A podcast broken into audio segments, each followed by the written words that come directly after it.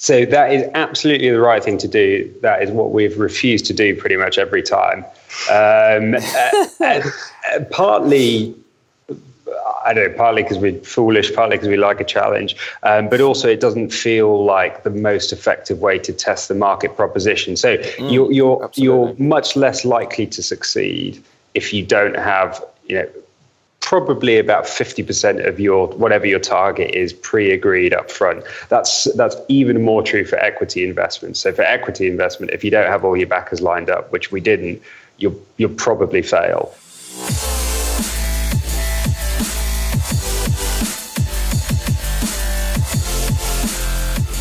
Welcome to Screw It, Just Do It, brought to you by Startup U, inspiring and supporting entrepreneurs to make a full time living doing what you love.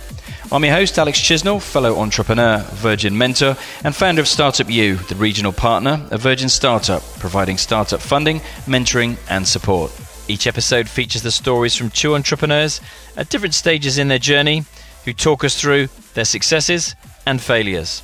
You get to take on board all of their learnings and none of the failure. Today's podcast is brought to you by Hays, who are the number one recruiting experts in the UK. Whether you're searching for your perfect job or looking to scale your business by building the perfect team, go to hays.co.uk, quoting Startup U. Welcome to episode 046 of Screw It, Just Do It.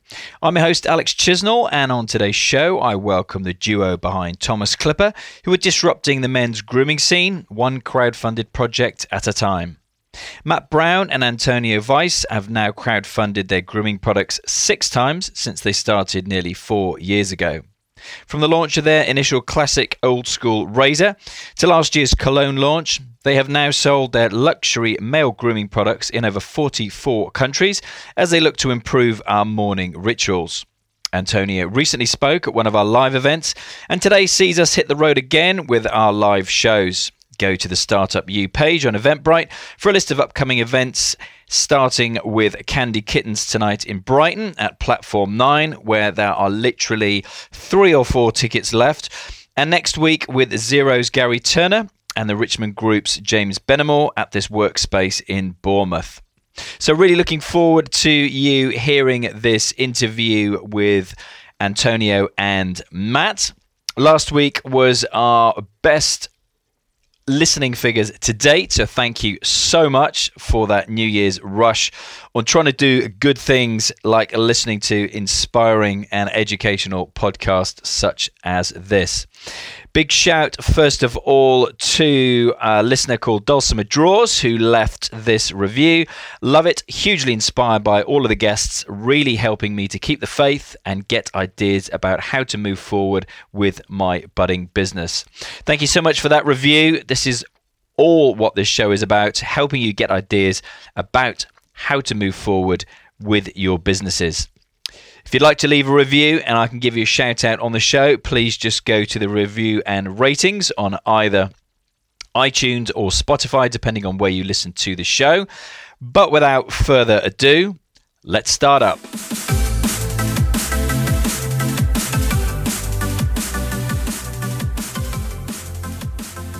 Well, I mean, Thomas Clipper was uh, was a business that, yeah, as, as Tony says, actually, uh, Tony was one of the very first customers of Thomas Clipper. Uh, and and after a couple months, uh, we became sort of interested in in working together. But the business emerged from, um, I suppose, an interest in uh, double edged shaving. So that's that's the sort of the the beginnings of the business. Double edged shaving being uh, the sort of traditional sort of how your granddad shaved single blade uh, shaving that has been replaced. Um, in in you know over the years with bells and whistles and plastic and vibration and aloe vera strips and all that sort of stuff. And so um, I wanted to sort of create something that was going back to the uh, basics of shaving and giving you a better shave. Um, and as I say, Antonio sort of joined as a uh, as a customer of the business uh, early doors and was quite excited about what we were doing um, after uh, after a few months using the using the first products. Um, and so together we decided we were going to uh, make a go of it and, and launch on Kickstarter. And what was the initial reaction of friends and family? Did they think you were going up against, you know, um, big blue chip companies like Gillette, Wilkinson Sword, etc. Were you were you already thinking we're going in the completely opposite direction, and those aren't our real competitors? Well, I mean, I think there's there's two there's sort of two questions in there. The, the reaction of friends and family stuff is interesting, and then uh, so is the who's our competitors and, and, and that sort of that sort of thing. So Tony, Tony, maybe if I if I sort of tackle the tackle the friends and family thing, and you you want to shoot on the competitors. Um, Great. But in, in terms of in terms of the friends and family question, it's really interesting because at the beginning of, of our journey, at least, I think this is something we hear from other startups um, friends and family can be uh, really, really important in giving you sort of a leg up and and helping you helping to be a really kind of soft uh, launch for you, you know, helping you to get your get your feet. Um, as the business grows, of course, um, they start to be a different kind of um, a, a feedback. You start to understand better, you know, that if your friends and family say something's absolutely brilliant, that it outside that circle it might be just about viable. and if they say, well, you know, it's it's okay, then it's it's probably the worst idea anyone's ever had. So so you start taking, um, you know as as the business develops, you start taking uh, that feedback uh, a little bit more realistically. I think. Yeah, great answer. And then in terms of the competitors, so you know we were never we never set out nor uh, had a desire to disrupt Gillette or anyone like that. And in fact, we've always been very conscious of not being a challenger brand. There's lots of mileage in doing that, and it's a very sensible marketing ploy for many people. Mm. But we wanted just to focus on uh, in, in, initially, it was about rituals. So, what are those key elements of a, of a, of a morning routine, which might be you know, washing, shaving, getting up, getting ready, getting, you know, having your first coffee, and taking away some of the manufactured um, sort of frictionlessness about that. So, the idea that shaving is something that you can do whilst you're thinking about a million and one things, whilst you're having your shower. Um, actually we wanted to rail against that a little bit and say this is an important part of your day. It's an important part of who you are and how you present yourself to the world. To take your time over it. Use a beautiful product um, to really enjoy the moment. Uh, and as a result you know gillette aren't particularly interested in doing that. We're not particularly interested in, in, in, in what they do. Mm. um, so from our perspective it was very much a case of uh, you know focus on what we're trying to do focus on something quite different um, and go from there and uh, so, yeah, thankfully, nobody thought it was a, it was a totally ludicrous idea in, in, initially. and and where did the relationship uh, come with um, the King of Shaves founder, Will King?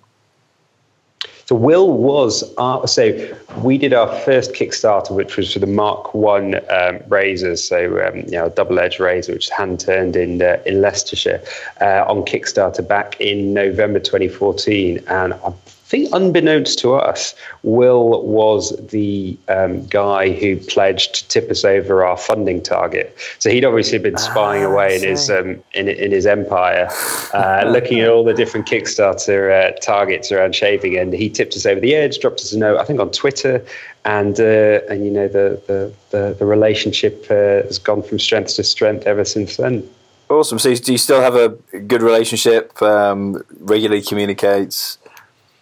We do indeed. So he's he's huh. um, yeah he's a, a, sort of special non-exec advisor. We spend a lot of time with him. He's a great guy to um, to test ideas and bounce ideas off. And um, yeah, he's obviously got a lot of experience in there, and um, hopefully get something positive from spending time with us as well.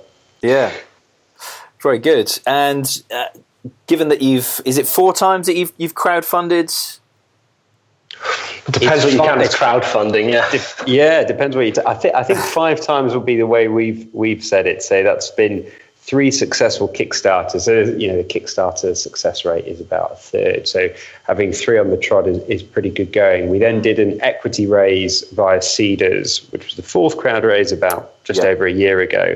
And then obviously uh, we thought, well, why don't we just build our own crowdfunding platform? Uh, and did that with First Edition and successfully sort of raised on that for um, our uh, Unite Cologne collection back in July last year on first edition. So that's five now. Wow. And actually, we also uh, launched the Razor Stand, uh, the new Razor Stand on first edition. So we're up to we're up, no, to, we're six. up to six. We're up to six. Yeah. Wowzers. Um, it, it, interesting. Yeah, Tony, you mentioned sort of obviously we launched our own crowdfunding platform. Sort of not obvious. Um, it was a lot of work. Uh, the reason the reason that we thought it was the right thing to do, even though it perhaps wasn't the easiest thing to do, is that we owe a great deal to Kickstarter. We've got a lot of respect for Kickstarter. You know, they're a B corporation, so we've got a lot of um, faith in their sort of sustainable creds, um, and also the fact that they're getting businesses off the ground is is really great.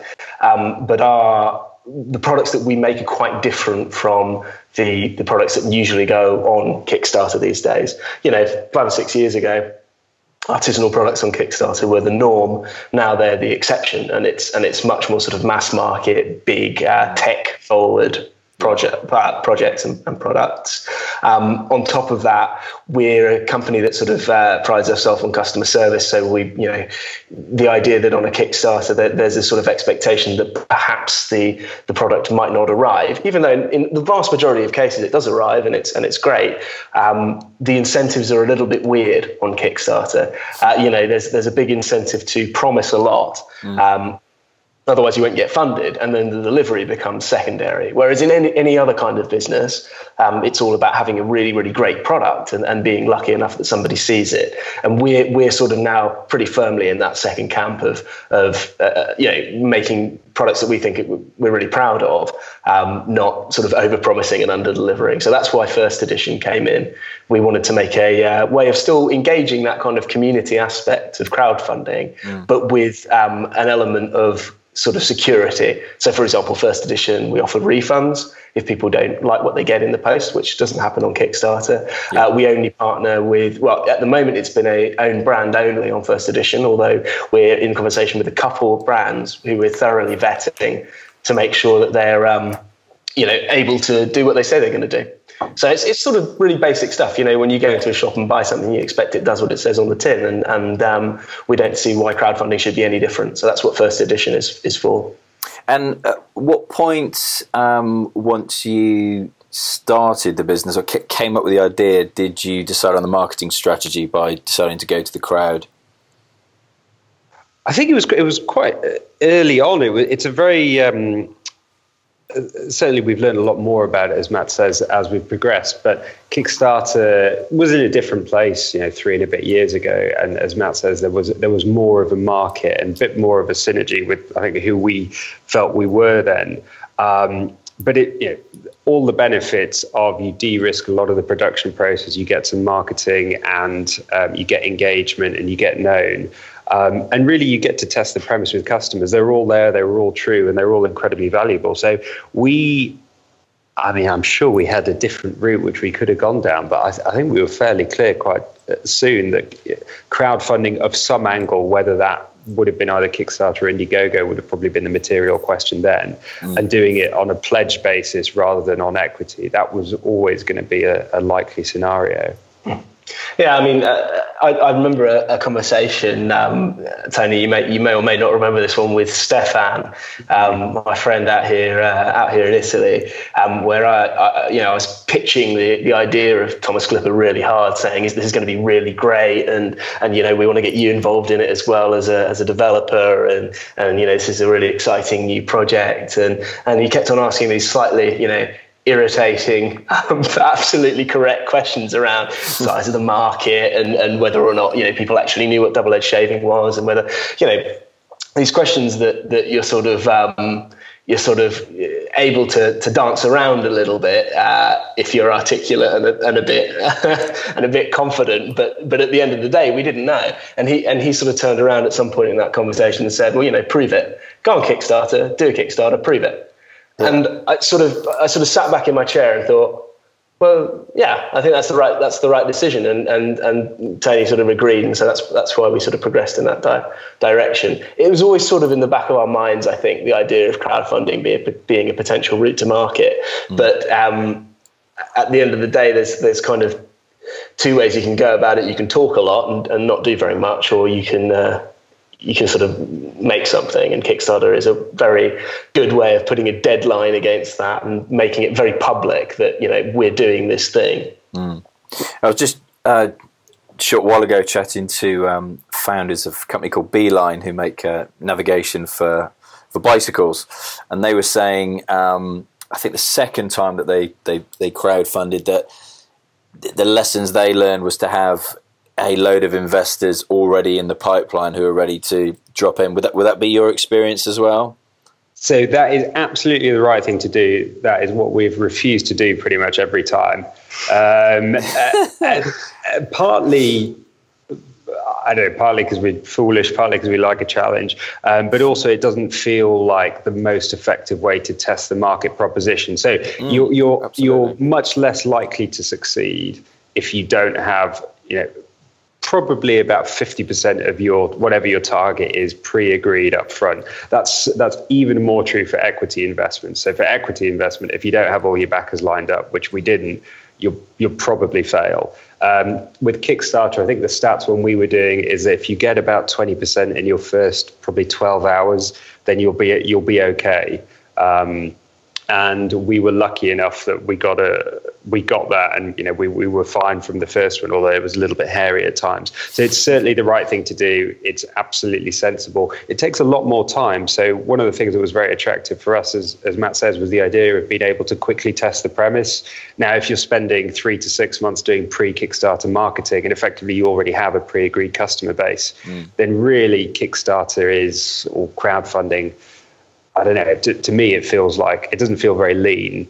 It just feels like another part of the like launching a product. Yeah. Ex- yeah, yeah. exactly. Yeah. Um, so this is this is what's really changed. I mean, back back, uh, it's it's sort of a, a, numbers game, which is that back three or four years ago, there weren't very many products on Kickstarter, so the organic reach of of products was was pretty good.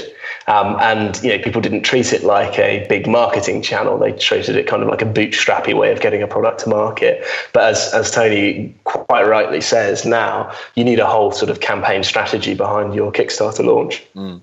It becomes something that uh, you kind of already have to be an established business to to do, which rather takes takes all the uh, takes all the fun out of it. Um, so yeah, no, I agree with agree with what Tony was saying. I was going to say, do you, do you, kind of reiterate what I was going to say, but um, do you feel that it's changed so much now that it's it, it's a huge challenge for startups to do? It's it's it's a it's a whole campaign. It's a whole business in itself. Just coming up with a campaign for a for a crowdfunding campaign. Well, what's really yeah no, it absolutely is. Um, mm. What hasn't changed is that the majority of your first Kickstarter was always going to be from your friends and family anyway. Yeah. So it remains a kind of, in fact, if anything, it's a more recognized structure. It's become a verb, you know, to kickstarter, to kickstart something means something now, mm. um, uh, which it wasn't when we launched. We had to explain what on earth this thing was to, to our, to our initial investors. So I think for that very, very first sort of, if you're lucky enough to have um, a group of people behind you that can, that can you know, back you, uh, it's it's a very established platform. Um, w- what it isn't for for somebody just just starting out, uh, unless you're very pro, it's very unlikely you're going to be getting into the really big numbers, the headline numbers that make Kickstarter exciting. Mm. Um, uh, and and if you're if you're not um, yeah if you're not putting putting a serious investment into your marketing beforehand, those numbers are, are might as well be a different platform. It's a different thing. Mm. Um, and before you launched there, how, how, much of a community did you have beforehand compared to how it was after the, the first Kickstarter campaign? So I want to I want to make sure these numbers are right, but I'm going to say them anyways. Um, so I'm fairly sure we got uh, was it 300 over 300 backers for the first one for the second one. For the first one, it was about 150. It was 150. So I mean that that that gives a sense of the of the difference before. So prior to that. I'm going, to, check the numbers while. Uh... I think I think our friends and family maybe contributed to about twenty or thirty, not very generous friends or family, really, are they? uh, but maybe maybe twenty or thirty units, um, and then everything else was was a new community, which was you know great. And w- one of the things that has been instrumental for us as we've grown as a brand is this concept of community driven um, luxury. So that means that you know we we look after our customers, but more than that, we ask them what to do, what to make, what direction to take. There's always presenting you know a series of carefully thought through options, but they're very much part of that growing process. And as you can imagine, Kickstarter worked very well for us to go from 150 to 300, and then you know several hundred more. Um, Shall we just um, briefly pause so I can say the real numbers because they're, not quite, they're not quite what I thought they were. uh, go for it. So the so the first Kickstarter, um, we got 240 uh, backers. Uh, and the second, we hit uh, 300, just under 300 backers, um, but for a significantly more you know, expensive uh, product. Mm. So anyway, sorry. I like it. Um, and and how big a community do you have now? Like you said, when when you um, you go back, you've obviously got ideas of what you'd like to produce, hence the hence the colognes. But how big a community do you have now? Well, there's about there's about fifteen hundred customers across uh, well forty four countries now around wow. the world who, who are enjoying Thomas Clipper products, um, and we try and engage them as much as possible. Uh, obviously, the you know cost the cost effective way and hopefully user friendly way for them to do that is a lot through um, sort of online virtual communities, be that private uh, social media groups or emails um, or events that we have in public, uh, well, private, being a real physical events, IRL or whatever. Mm. Um, but uh, they're, and they're key. And some people want to be really, really engaged, and we hear from loads. And you know, we got a lovely tweet on over the weekend from a very happy new customer in Moldova. Uh, others you know they want to hear from us every now and again but that's that's up to them. Yeah. Um, but really they're critical for us for the growth because you know without them we're just guys making stuff that we like but that, that's not quite the same thing. And and Antonio is sort of definitely focusing on on a really really important and, and easily measurable number which is our online um, community. But in the past sort of three or four months our retail presence has grown um, really, really rapidly. So from one shop to close to 15 now in the past four months, and, and we're we're pushing that number up uh, almost uh, daily at the moment. Are you? Which is really exciting. But what that means is that you have much less uh, awareness and much less uh, control over your your customer base. So right now we're still in this position where we started out as a almost entirely online um, brand through Kickstarter, through online sales, um, with a presence in Fortnum Mason um, as sort of a flagship, as a, as a flagship um, uh, partner in London. Uh, but over, as I say, over the past three months, we've expanded that retail presence out a great deal, and that's sort of down to the nature of our new product line, which is um, this bespoke uh, blending cologne called Unite. It's awfully hard to test a cologne online. We try and make it as easy as we can by, by making samples available and, and, and things like that. But retail has become a much bigger part of the mix um, as a result of that new product development.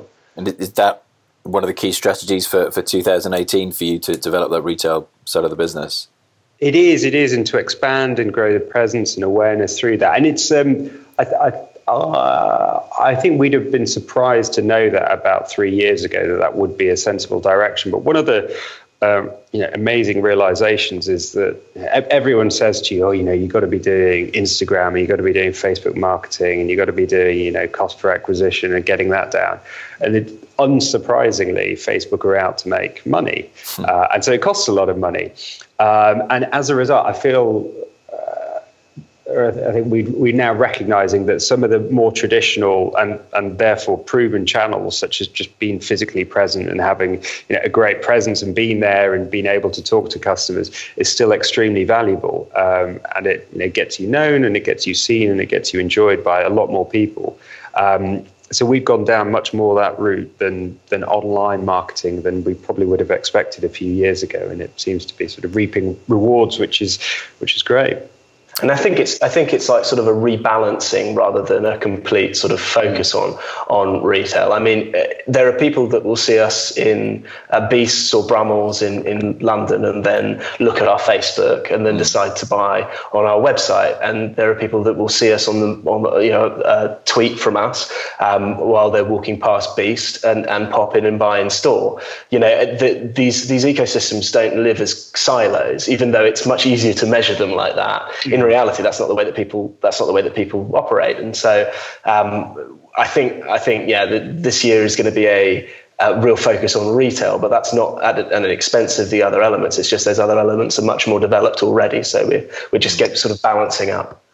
And and you must have a pretty clear idea of the Thomas Clipper a- avatar essentially, or, or, or is, do you have do you find you have a couple of different avatars now that you've you've you know grown it on so many different platforms and now you've gone into retail?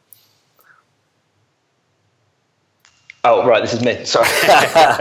well, I, I, I, I, want to hear what you want to say. Well, Alex, I, I, thought I thought Tony looked awfully confident there. Could you, did. Could I thought that. Bit, could you go into a bit more detail about what you mean by an avatar in this context? Yeah. So the, the demographic of the type. Oh, of, the customer. The customer yeah. The, yeah. Absolutely. Yeah. Um, yeah, it's it is really interesting. So our, our business is still still very young, and it's somewhat skewed um, by the fact that it's going to be influenced by our immediate community. So at this stage, looking at uh, existing purchase habits, uh, looking at existing Facebook audiences, for example, and, and, using them to profile future customers would be um, perhaps not not the best way of of taking advantage of the best best audience. Mm. One of the things that we um, did last year as part of our um, as part of our market research was to do a um, A/B test on two audiences for, for Facebook adverts. The um, the measure was click through, how many people clicked through and, and spent time looking at the products, mm. uh, and the two groups were one completely randomly selected population and one uh, lookalike audience based on our based on our existing Facebook fans. The completely random population, the click through rate was better. They spent longer looking at the products. Oh. Uh, so, so what that really made us do is take a big, big step back and say, okay, at the moment, what we have to offer the world is not necessarily aligned with who we're showing it to. We, mm. taken a sort of step back and started thinking about rather than who our existing customer is and what the profile of a Thomas Clipper customer is now, we started uh, defining, we have defined a, a, Thomas Clipper target customer, the, the, person who we think our customers look up to and, and who, um, and who uh, represents the future of the brand.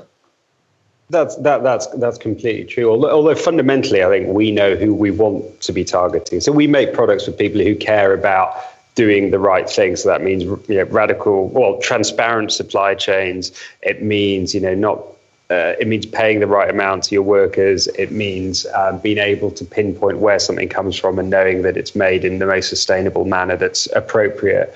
Um, so, you know, 10% of our profits from uh, from the Unite cologne sales last year will be going to Médecins Sans Frontières, and we've committed to 5% of the profits for the total business this year to go to them.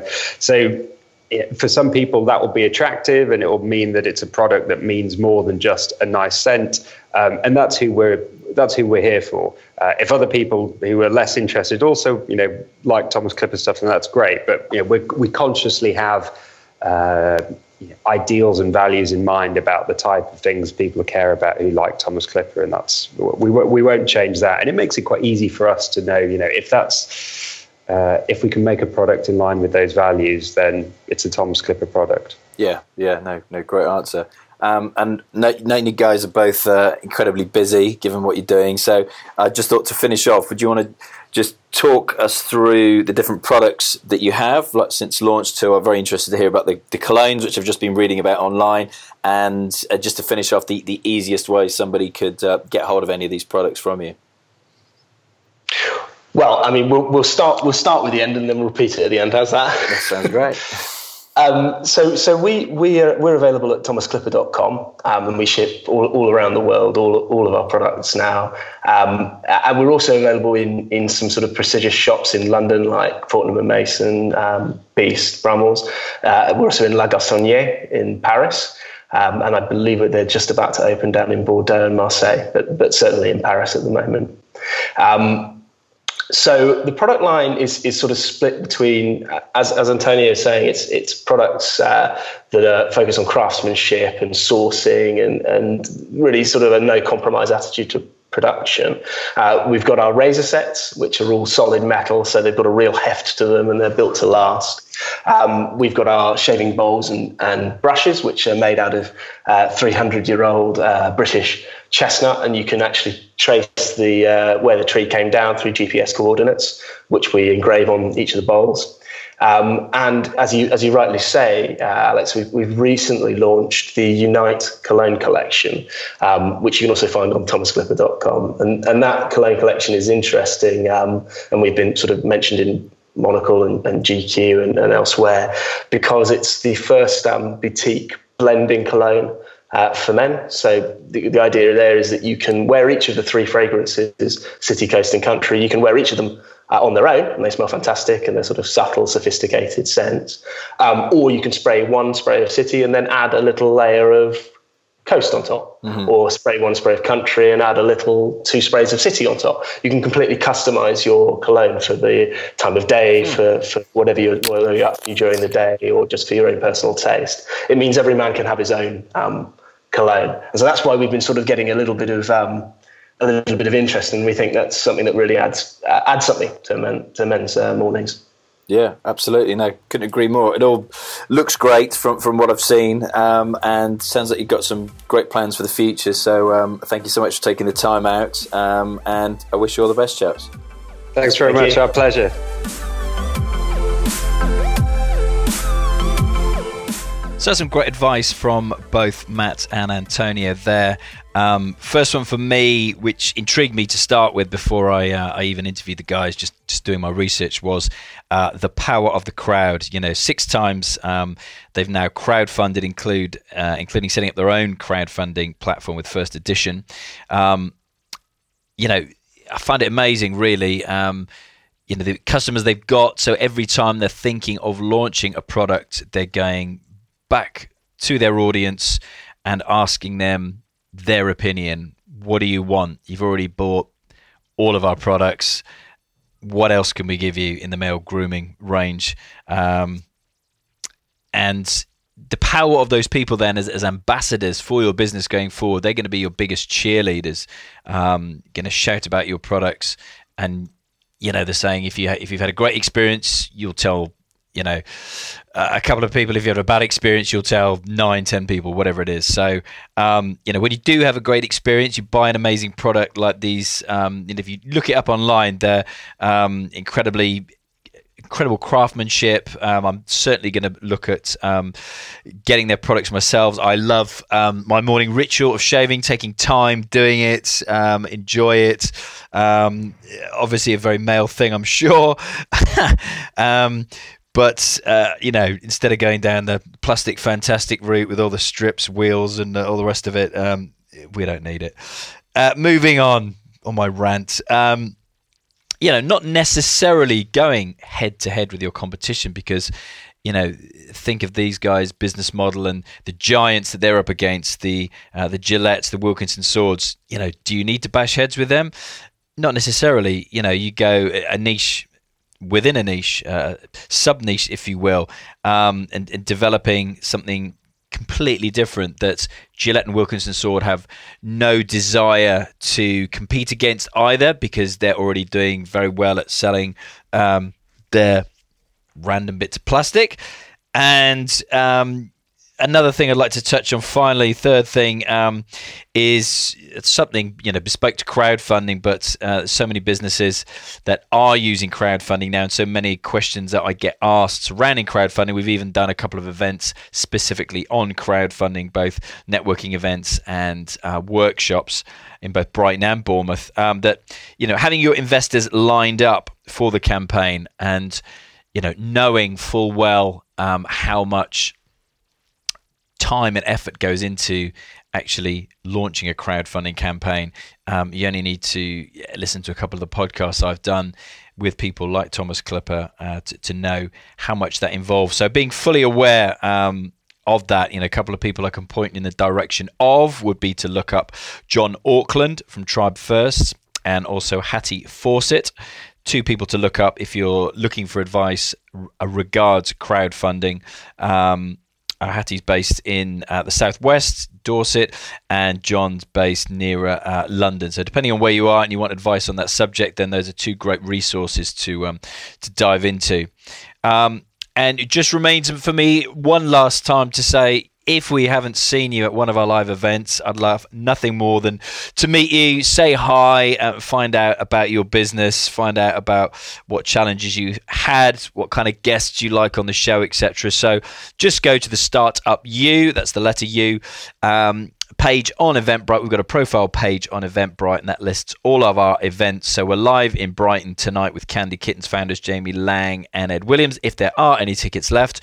And then a week later, the following Wednesday, the 24th, in Bournemouth with um, Xero's Gary Turner and the Richmond Group's James Benamor two men who've both um, done incredibly well. And then we've also got our first workshop, um, The Power of Storytelling. So, how to tell your story digitally, uh, a workshop we've got in Bournemouth coming up on February the 7th, I believe. So, love to see you at one of those three events. In the meantime, have an awesome week. Have a great week in business and personally, and I'll see you on Saturday for our Saturday Startup.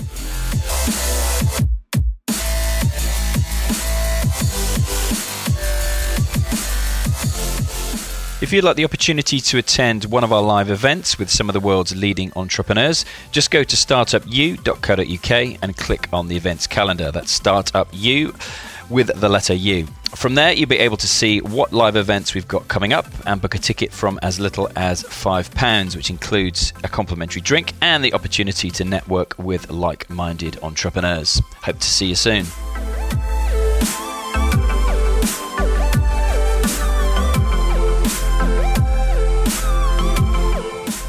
If you're an entrepreneur looking for funding, mentoring, or support, go to startupu.co.uk. And if you'd like to share your startup story, we'd love to hear from you. Just go to the contact page on startupu.co.uk and we'll be in touch. And if you like this podcast, please subscribe, and I'd love it if you left me a review of the show. To connect with me personally, you can find me on Twitter, LinkedIn, and Facebook at Alex Chisnell. Until the next show, remember don't wait, the time will never be just right. Action always beats intention.